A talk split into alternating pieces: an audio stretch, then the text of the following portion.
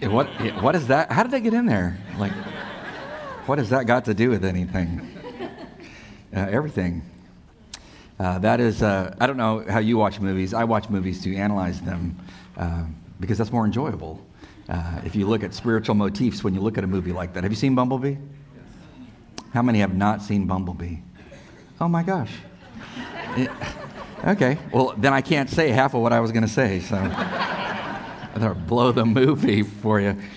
Uh, well, do you, you know what the Transformers are, right? Yes. Right, okay, good. All right. Uh, Transformers. This, and that, by definition, is a spiritual mo- motif. You understand that, right?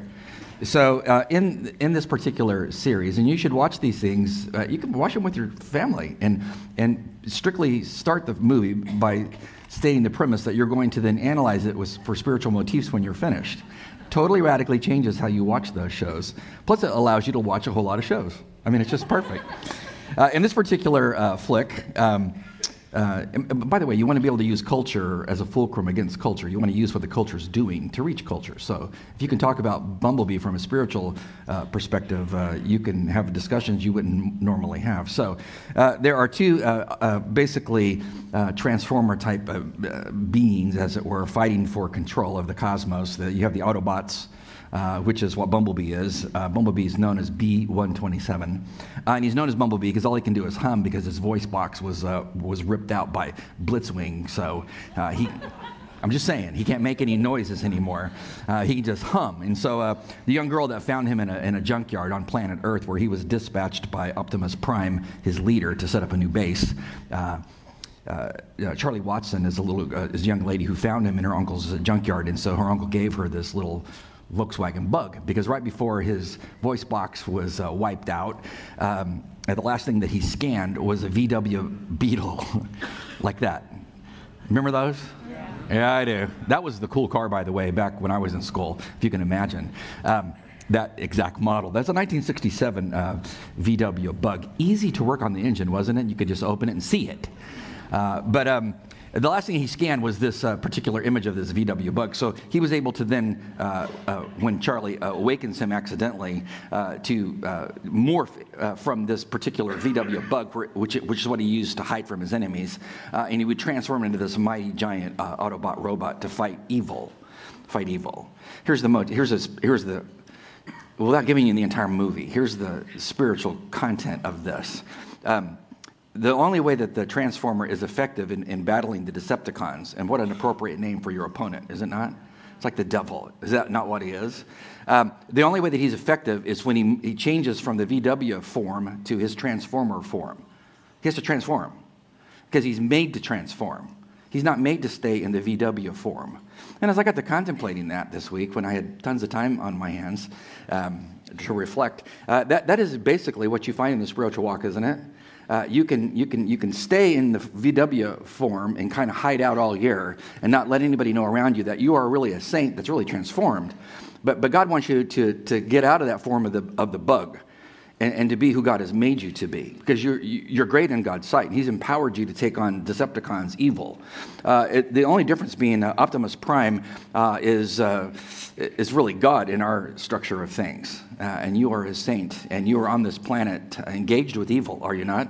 We are in a very major way. Uh, and the, the whole motif is built around um, the concept of transformation, which is a spiritual concept that who you are now at the end of 2019 should be radically different than who you were at the end of 2018. You should be changing. You should be transforming. And who you are going to be at the end of 2020 should be radically different, spiritually speaking, than who you are even today as you contemplate the year before you. It's all about transformation. Transformation and victory over uh, evil uh, comes uh, from. Um, well, the pen of Paul, Romans 12. We'll refresh ourselves on transformation. What did Paul say? I don't have a bunch of slides today because everybody was off this week. Think you can follow this? I'll try to signpost it so you can see where we're going. Romans 12. Paul says, Therefore, I urge you, brethren, by the mercies of God, to present your bodies as a living and holy sacrifice, acceptable to God, which is your spiritual service of worship. Then here comes the command Don't be conformed to this world, uh, but be transformed. Transformed by the renewing of your mind, so that you may prove what the will of God is, that which is, is good and acceptable and perfect. Be transformed. See the movie? It just borrowed from God. God wants you to be transformed into His his, his likeness by the renewing of your mind, because the mind's the problem. But as you submit your mind to Christ, and you're subservient to him and his word and his way, you become transformed into the likeness of Christ. So Paul spends chapters uh, 12 and 13 and following explaining how a Christian who's justified by faith, in the, at, which he talked about in, in chapters uh, 1 through 8, uh, then he paused to talk about Israel in the whole plan of God being transformed. Um, he gets back into chapter 12 to say, what does a new standing in Christ mean to you? Like as a spiritual Autobot. Well, he doesn't want you to stay looking like the bug, hiding out all the time so nobody can see your transformed uh, nature. He wants you to come out and show yourself for what God has really made you to be and be changed.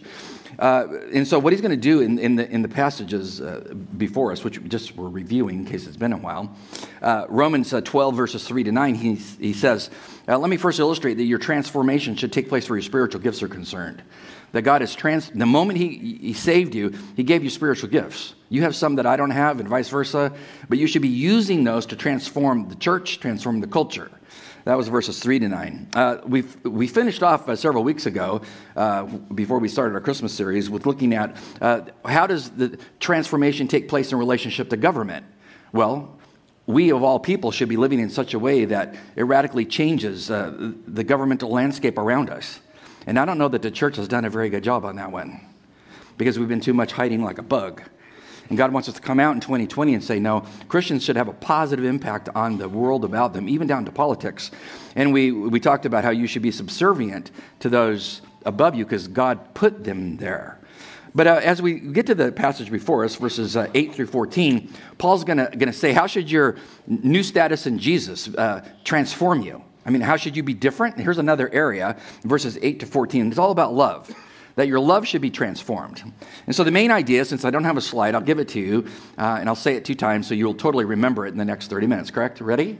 Okay, so what, what is the passage about? It's about God wants to take your love, what it is now, and transform it into be like His love. He wants your version of love to be transformed into His version of love. Talk about a goal for 2020. God, take how I view love and make it like your view of love. And I'm thinking his is probably going to be radically different than yours. Uh, several years ago, I read a book uh, called, uh, by uh, Milan and Kay Yerkovich out of San Diego.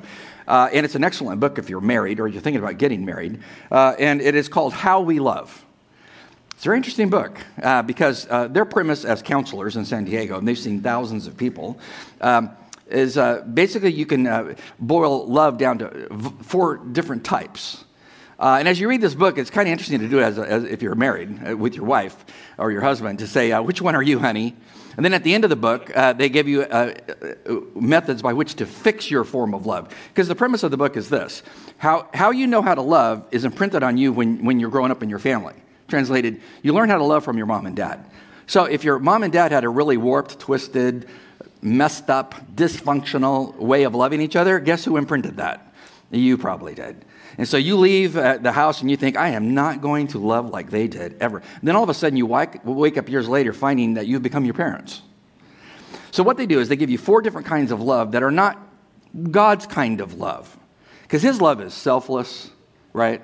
It's not self serving. What are the warped kinds of love that might need to be changed in uh, 2020 if you want to transform into God's form of love? Well, I'll give them to you. Um, you might be one of these.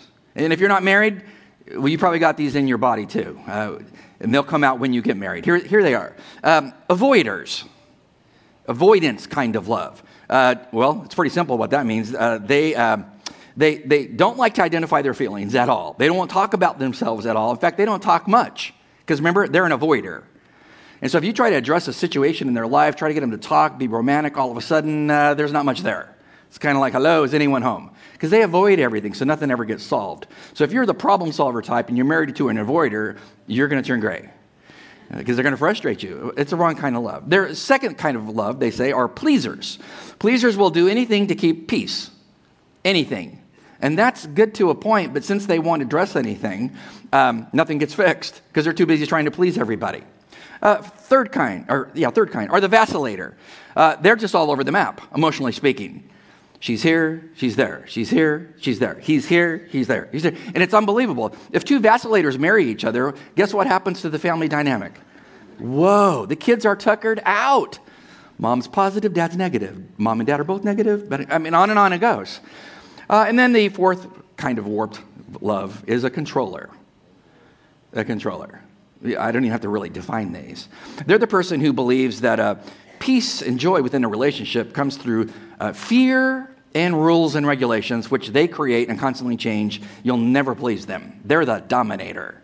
And if you give in to them, they will control your life and make you so happy. Uh huh. Yeah. So Paul comes along in Romans 8, uh, th- chapter 13, verses 8 uh, and following, and says, No, as, as, a Christian, you should be taking warped concepts of love, putting them at the feet of Christ, and say, I got to drop these. Uh, this is what's imprinted on me. You got to help me change. And so when you look at uh, what you should change into, that's, I mean, it's clear. I've used it in a lot of weddings. Uh, 1 Corinthians 13, like, what is love? He describes love there. It's, you know, it's patient, it's long suffering, it's kind, etc. It doesn't seek its own, etc.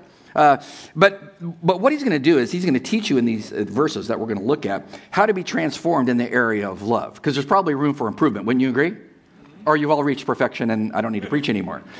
So, what does Paul do? Paul is going to tell you how you uh, trade uh, the old forms of love for the Christ's new forms of love. And he's going to do it in a threefold format. Number one, he's going to tell you that you, as a Christian, or if you're still following the metaphor, the Autobot, you still with that? Okay, so you're still following that. Uh, you have a definite message. What's the message? Uh, well, verses 8 to 10, chapter 13. Owe nothing to anyone except to. Oh, you have a Bible, you'll need to use it this morning because I remember I don't have slides. You're waiting for the slide to pop up? Uh, owe nothing to anyone except to love one another, for he who loves his neighbor has fulfilled the law. So you, you have a message. He goes on to say in verse 9, uh, For this you shall not commit adultery, you shall not murder, you shall not steal, you shall not covet. And if there's any other commandment, it is summed up in this saying, quote, You shall love your neighbor as yourself. Love does no wrong to a neighbor, therefore love is the fulfillment of the law. He says, uh, You have a message from God, and, it's in a command form. It's a negative command followed by a positive command uh, with the verb being implied, which makes it emphatic. So, what does he say? Uh, well, remember your duty uh, to God in verse uh, 8. The first part is basically pay all your debts. That's what he says. Oh, no, man, nothing. So, does that mean that I can't get a car loan? How many have a house payment? And you borrowed money for that? Yeah, you can't function around here without borrowing money. So d- d- he's telling you that you can't borrow money, isn't he says, "Oh no, nothing to anyone."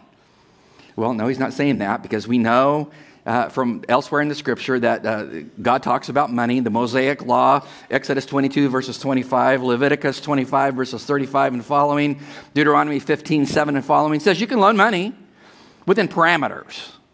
Uh, and then Jesus, many of his parables deal with money and money that he loans to his people, like the parable of the talents, Matthew 25, 14 to 30. He loans us resources, and he's going to want to know when he sees you, hey, how'd you do with what I loaned you? And you just thought it was stuff that you had acquired. No, he's given you what you have, and he's going to want to know, I loaned this to you, uh, and so I want to know, did you increase that which I gave you? by investing it properly, but etc. So he's not saying that a Christian can't uh, uh, take out a loan, like some people will say that. I've had people actually tell me. I had a guy one time when I was a new pastor in my office, just mad as a hornet that I had uh, I got a brand new Ford Explorer. Back in the day, I think they were $16,000 brand new. And I put like 10 grand down on the car and I financed the rest. And he was so mad that I, as a pastor, had set a bad example because I borrowed money to buy that car. Unbelievable. He left the church. I, I kid you not. I've seen everything at this point. I was like, Are you kidding me? Where does it say I can't? Well, you can pull verses like this out of context. So, what he's saying is that you should not be so indebted you can't love people. Do you hear me? He's saying, don't be so indebted that you can't use your monies and resources to bless people, to love them. Because it's pretty simple. if your money's all tied up because you live from check to check, uh, when you look at your visa statement and it tells you if you pay the minimum payment, when you will pay this off will be Never. You know, if that's your, if that's your life, then you, when needs come along and you need to love somebody, you're just like, well, we don't have the money to do that. You can't help them. Um, I knew a couple one time where the man uh, was uh, very skilled at saving his money. Uh, he had a really great job as a, as a law enforcement officer, saved his money, uh, was getting ready for retirement. And then he found out that his wife had run up $30,000 on Visa cards. So he met with me, asked me, how, how should I feel about this? How would you feel if you just came home and found out your wife ran up $30,000 on a Visa card? And, there, you, and there's nothing to show for it. That's the thing. Goes, I look around my house. Where's the 30,000? Well, she was buying things for her grown children who were married. He's like, Are you kidding me? I, I, I can't even see it in my house. So I said, Well, I think I, if I were you, I would confront her in love and, uh, and, and talk to her and tell her, We need to fix this. So they had a, they had a very interesting verbal exchange. And they solved their issue. And she said, I will never do that again. He said, Great. So he paid off the $30,000 debt. Took him a while. And he was all great and fine. And they were all great and fine until he came to my office again later, like a year later, and said, I need to talk to you again. Like, why? He goes, She, she, she did that again. You're kidding. 60,000 total. I mean, total. I mean, 30,000 again. And, and, and, and he said, I, again, I look around my house, I, I can't even see where it went. It went to the children who are married and don't even live here anymore. Unbelievable. So that Christian family had issues with loving. Why? Because if your money's all tied up with Visa, you can't touch lives because you don't have the money by which to help people. Follow? Pretty simple logic. So are you awash in debt? Uh, if you are, don't know how to manage your money. Uh, on January the 12th, uh, we have a Financial Peace University. Uh, it's in room, you should be taking notes right now. room 202, time 11 o'clock in the morning. You should be in there to say, I need to learn how to manage my finances. Why? So I can glorify God, give to God, and touch lives and show love. Me needs. Paul says, don't, don't owe anybody to the extent that you can't touch lives. But then he says, positively, uh, well, owe people love. You owe them love. He says you should be all about loving other people because that's what a Christian's life is all about. That because God loved you enough to go to the cross for you, die for your sins, rise, rise the third day, and he was all about love and he still is all about love, that should be the thing that you focus on all the time. I mean, like laser lock on. It's just love. What kind of love? Well, not your version of love, remember? You're the controller, you're the vacillator, you're the what? No. He says, no, follow my kind of love. That's divine love, agape love. No strings attached, selfless love, sacrificial love. That's what Paul says you should have on your mind all of the time. So you should be studying Christ constantly and asking yourself, when I read his life in the Gospels, how did he love? So at the end of a very long day, when he had totally put himself out into people's lives, and people still came over uh, to wherever he was staying, did he send them away? No. No. No, no, he didn't. He was always out with the crowds, ministering, caring for people. I mean, he would even engage the wicked f- scribes and Pharisees. We have barbed conversations with them. They wanted to undermine him. He still loved them enough to engage them. So, Lord, am I like you? Uh, it should be all about love. I have a debt of love to, to pay to other people in 2020. Catherine Lawes has been long forgotten by most people. Most people don't even know who Catherine Lawes is. You probably won't even know her husband either, Lewis Lawes. Uh, Lewis Lawes and Catherine Lawes, Lawes were uh, uh, sent, he was a warden back in the 1920s. He was sent to be the warden of a beautiful prison called Sing Sing. It was a rough place to be a warden. In fact, they didn't last long there. I mean, all the worst murderers, racketeers, the, the worst of the worst were in Sing Sing. He was sent there to, uh, to fix it because no other warden could. Uh, he did fix it. He brought in hu- humanitarian uh, reform because he was a Christian man. But at the end of the day, when he reformed that prison, Sing Sing, uh, he said that the greatest reformer of that prison was not him, the warden, is his wife, Catherine.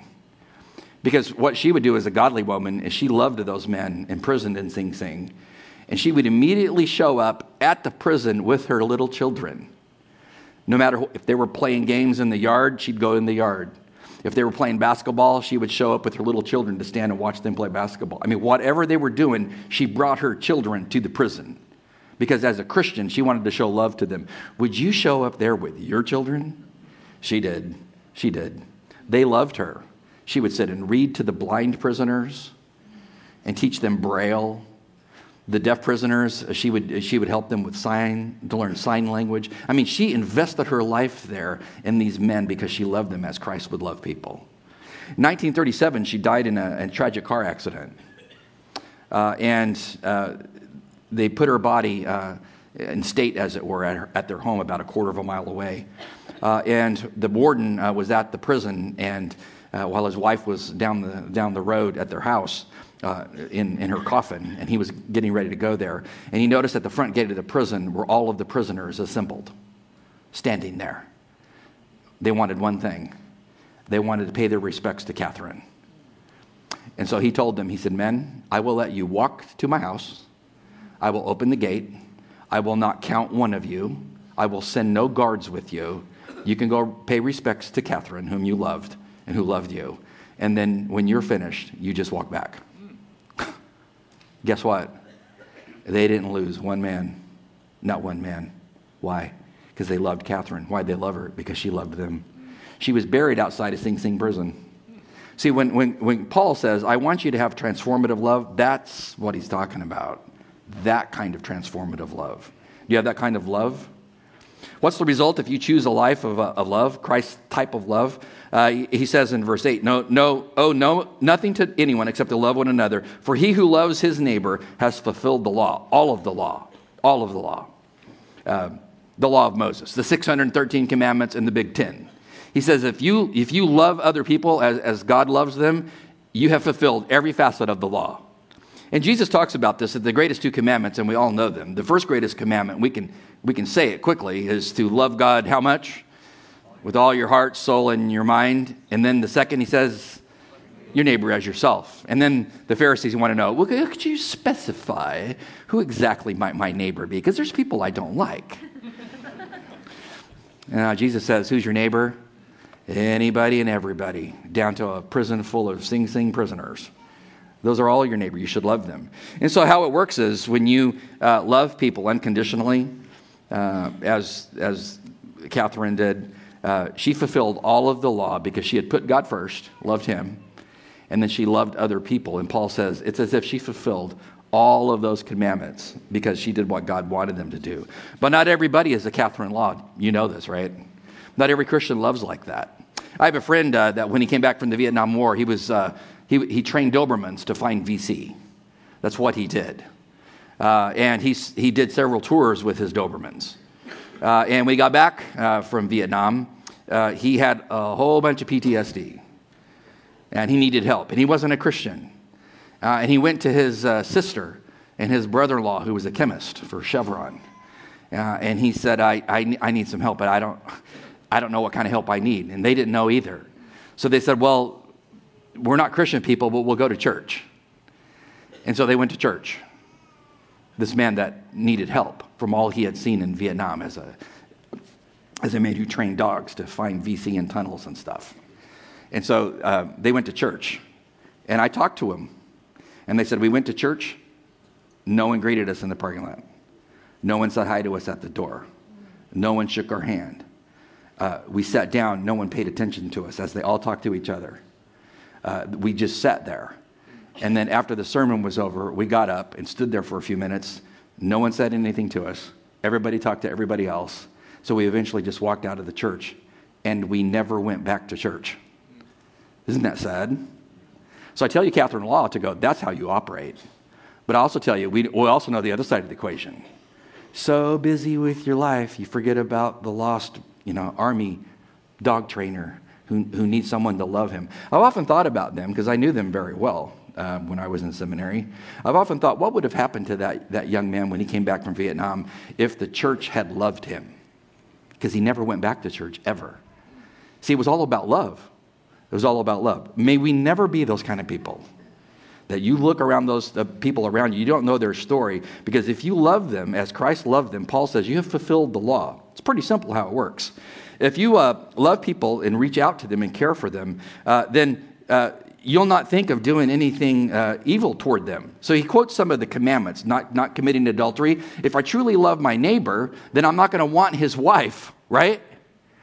Be- because I'm, I'm content and I will live sacrificially. Uh, he says, uh, You shall not steal. Why? Well, because uh, I respect the person who has the, the, the goods, whatever it is that people are stealing, but I'm not going to steal from them because I love them. And so he says it's real simple how this works love as God loves, and then your life just automatically fulfills the law of what God wants you to do. You know, if, if we truly lived in 2020 as God would have us to live, I would submit to you that um, most of what's talked about in a vicious way on Twitter would just totally disappear. It would just disappear because you love people and, you, and, there's ways you talk to them and there's ways you don't talk to them. I think that uh, church schisms would uh, evaporate if there truly was love in churches that had schisms, that people would just say, you know what? I have been so wrong in holding a grudge against you. I love you anyway. I'm moving on. Uh, op ed pieces in newspapers would not be vicious anymore. Why? Because you love and respect people, even if you don't agree, with them. What's missing in our culture? I'd say it's a whole lot of love. What kind of love? Divine love. Because you don't see it around you. Uh, there's, there's, we can shine brightly in 2020 just by fulfilling uh, the, the message that God has for us. Uh, and you have motivation, he says in verses 11 to 12, to get your act together, to use a 60s term, to get with the program. Uh, you have motivation to step up to the plate to learn how to live tr- in a transformative way where love is concerned. Uh, notice what he says in verse 11. About, this is second point. You have a, a message, now you have a divine motivation. Uh, what is it? He says in verse 11, do this do what I just said, knowing the time that is already the hour for you to awaken from the sleep. Uh, for now, salvation is nearer to us than when we believed. The night is almost gone and the day is near. What is he talking about? Two things. He said, Let me motivate you to, to love as, as God loves. Uh, he says, uh, the, the motivation is the truth about the coming of Christ. He is coming back. And you have to give account to him. All people will give account to him. Uh, many scriptures talk about uh, the fact that he is coming back. Uh, John 14, we'll go back to our Christmas series. Uh, John 14, verse 3. Jesus says, If I go to prepare a place for you, I will come again and receive you to myself, that where I am, there you may be also. Translated, I am coming back. I am coming back. Uh, Philippians 3. For our citizenship as Christians is in heaven, from which we also eagerly wait for a Savior, the Lord Jesus Christ, who will transform, remember the Autobot motif? You've already forgotten it? No, Paul talks about it all over the place. He says, Who will transform the body of our humble state into conformity with the body of his glory by the exertion of the power that he has, even subject to all things uh, uh, to himself. Uh, he, he says, We eagerly await a Savior, don't you? I mean, as your body decays, I mean, what you have now is not going to be anything compared to what's coming. Your body that will be given to you, that will be transformed to where, well, it's off the grid what lies ahead. And he says, We're waiting for the Savior to appear. Why? He said he's coming back. Uh, 1 John 3, verse 2. Beloved, now we are the children of God, and it's not yet appeared as yet as to what we shall be when we see Christ. But we know that when he appears, we will be like him because we will see him just as he is. I mean, imagine. I mean, skin with no issues, no sunspots, no aging. It doesn't get fragile. The dog scratches you and it leaves a massive bruise as you get older. You know what I mean? I mean, all the stuff you think you're, you're young, your skin's tight now. Uh, it won't stay that way. Is it, am I not right? It begins to change. It, and no amount of rejuvenation can change it. So rub the cream on, cream on. It's still going to do what it does. And Paul says, hey, Jesus is coming back, and when we see him face to face, there's going to be a radical change in what you look like. In light of all of that, uh, we should remember in Acts chapter 1, verse 11, uh, the angel said this to the disciples as they stood on Mount Zion uh, or the Mount of Olives, across from uh, the Temple Mount, watching Jesus ascend into the heavens after his resurrection. It says in verse 11, and they, the angels, said to the disciples, Hey, man of Galilee, why do you stand looking into the sky? This Jesus who has been taken up for you into heaven will come just as the same way as you have watched him go into heaven. What are you looking at? Well, if you're talking to Jesus and all of a sudden, as you're talking to him, he begins to lift off, aren't you going to kind of watch that? I mean, how many would watch? No big deal. Seen this before. Yeah, not that big of a deal. No, you're talking to Jesus. He's, he's died on the cross. He's risen from the grave. He's standing in front of you, and all of a sudden, on the Mount of Olives, boom, he just starts going up, and the clouds receive him. And there's two angels that show up there. These two men, and they and they look at the disciples, and that's what they, what's what they tell them. Hey, what are you guys looking at? Uh, hello, aren't you guys clued in? Jesus just ascended. And their, their word is very simple. Hey, don't you know that he's coming back the same way? Don't you love clouds? I do. I mean, don't you love when you take off and you get to fly through them? Or do you even look out the window? I mean, I hate it when I sit next to somebody, like when I flew last, they put the window shade down. I like, I like the window seat because for me, it's like a worship opportunity. Like, right when you lift off and you're going through the clouds, to look at them and think, if this is majestic, what must it be to be in my spiritual body, walking into the gate, through the gates of heaven, into the presence of God? You miss that if you sh- shut the shutter on the southwest plane. God's coming back. Uh, that truth is all through the scriptures. But when's the timing of his coming back? Does anybody know? Nobody knows? You don't know? No, I, I don't know. Don't ask me. Uh, I, I just know that he's coming back. Now, now, this concept of Jesus coming back in, in theological circles is called the doctrine of imminency. Uh, what does the doctrine of imminency mean? Well, it means nothing has to transpire in order for him to come back. Because if something had to transpire, then it's not imminent. Uh, Dr. Renald Showers uh, wrote an entire book on this subject, and here's what he says. He says, uh, Thus, an imminent event is one that is always ha- hanging overhead, um, is constantly ready to befall, overtake a person, is always close at hand, uh, in the sense that it could happen at any moment. Uh, other things may happen before the imminent event, but nothing else can take place before it happens. If anything else must take place before an event can happen, that event's not imminent. You following this? Uh, and then the necessity of something else taking place first destroys the concept of imminency. This is why I believe in the rapture. Because if you study the second coming of Christ, they're radically different from each other. In the second coming of Christ, Christ, Christ comes back down in Revelation 19 with the saints arrayed in white robes, and we come riding horses with him. And by the way, if you can't ride a horse, get to learning because you're, you're coming back. And you come back with Jesus, and then his feet, according to Zechariah chapters 12 to 14, touch down on the Mount of Olives uh, when he comes here for the battle, of Armageddon. In the rapture, it's totally different. Uh, all of a sudden, he appears, and we're out of here. You're gone. We go up to meet him in the clouds. He doesn't touch down in the rapture. And by the way, if you study Revelation chapter 6 to 19, and you study all the 21 judgments of, of the seven year tribulation, and they're all successive and chronological, there's the first seven, and the seventh of each series begins the first of the next series. There's 21 judgments before Christ appears. You can kind of guess their timing. Because Gary Cohen wrote a book, it was a dissertation, uh, I think it was at Dallas Seminary, called Understanding Revelation, where he talks about the chronological structure of the book of Revelation. Point being, if I understand when these 21 judgments occur in the seven year period of the tribulation, I can kind of tell what's going to happen. And since I can tell what's going to happen, that destroys imminency. Because once the bowl judgments start being poured out, I could kind of time the coming of Christ by, hey, we're on number five. but imminency means at any moment, at any moment. What does Scripture say about imminency? Philippians 4, verse 5. Let your gentle spirit be known to all men. Wow. Imagine if that was fulfilled. Let your gentle spirit be, known to all men. Imagine if you're a dominator. That word's for you. Why? He says, The Lord is near.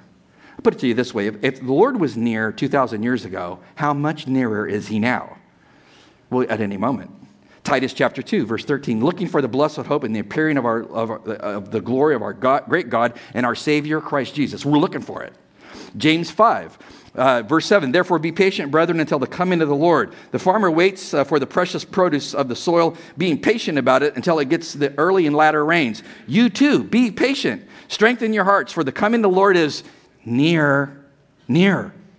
I mean, like a farmer, you should be working and preparing the ground and working in life, etc. Working on your love to make your love more like God's love, not like your love. Why? Because one day he appears and you give account to him face to face as a saint. I have a simple question Are you ready for when he appears? Fred Rogers. Fred Rogers was ready. Was he not? He was. You know, I'm, that's not my kind of movie. And I didn't sit around when I was younger and watch a whole lot of Mr. Rogers. Just not in my wheelhouse. I've seen it a few times growing up, but this is not where I was at as a kid. I was into Jonny Quest and all that kind of stuff, those cartoons. But uh, Fred Rogers, I, I, I, went to the movie the other night and watched that movie. Have you seen it? You need to see it. This is a Christian man who took his love for Christ and built it into love for children and love for other people. Uh, that particular individual there uh, is Tom Junod, uh, who was the Esquire uh, writer known for slicing and dicing people when he did biographical sketches.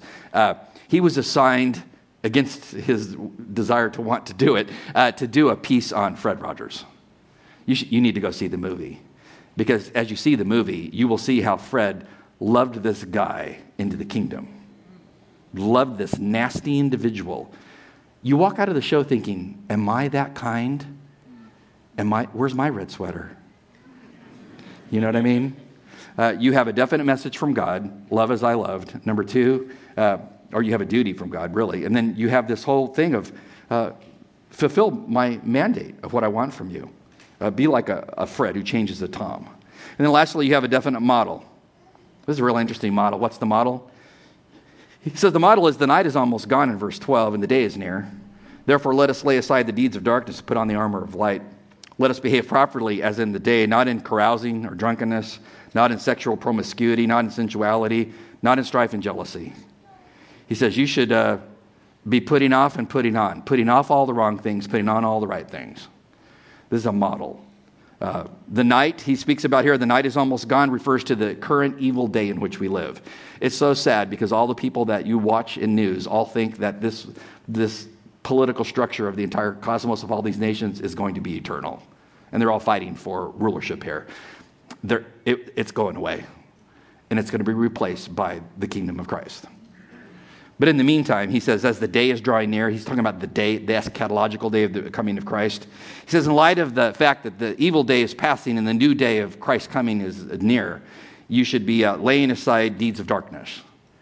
What are the deeds of darkness? Well, ask the Lord to show you, and he will answer that prayer straight away. God, show me the deeds of darkness in my life that keep me from loving my wife like I should love her, my children like I should love her, people like I should love them, my coworkers Show me the darkness of my love and help my love be your kind of love. He says, Let me, let's liken it unto um, taking a garment and setting it aside. God, show me what godless garment should I take off and just lay it aside this year? Show me. Show me. Do I love like I'm supposed to? And then he says on the other side of the equation, he said, You should then take up another garment. Verse 14, but put on the Lord Jesus Christ and make no provision for the flesh in regard to its lust put on the, the godly garment. God, help me take off the godless garment, fake love, and help me put on a godly garment that, that reflects Christ. And help me to even know what that is. And you might not even know, I'm not even equipped, you might say, to even do it. That's great, because He is. And He can give you the kind of love that, well, you didn't have in 2019, and maybe have never had. It's almost 2020. What's God want from us? He wants transformed people transformed. God, show me where I need to be transformed. And when you get transformed, then your world gets transformed. There is nothing better. Let's pray. God, thank you just for uh, how the scriptures show us what you desire from us. The problem is our will, uh, because we, we, well, we get used to the ways that we live and love and uh, grow content with them, even if they're not working. You know, I pray that your spirit would put a finger uh, on a nerve in different people's lives today to show them it's, it, this is the time to get, get on with the program. To say, God, show me your kind of love and help me to evidence that toward all those about me and fill them with the cup that's overflowing with the only love that can come from your good hand. And if anybody is among us who doesn't know you, hasn't a clue as to what we're even talking about, spiritual transformation, uh, well, you have a way of getting their attention and showing them the need of Christ who loved them enough to die and rise again the third day. We praise you for who you are. Uh, may our lives reflect you, especially as we walk out of this building, to be loving toward all those brought in our life path. In Christ's name, amen. God bless you. Have a great new year.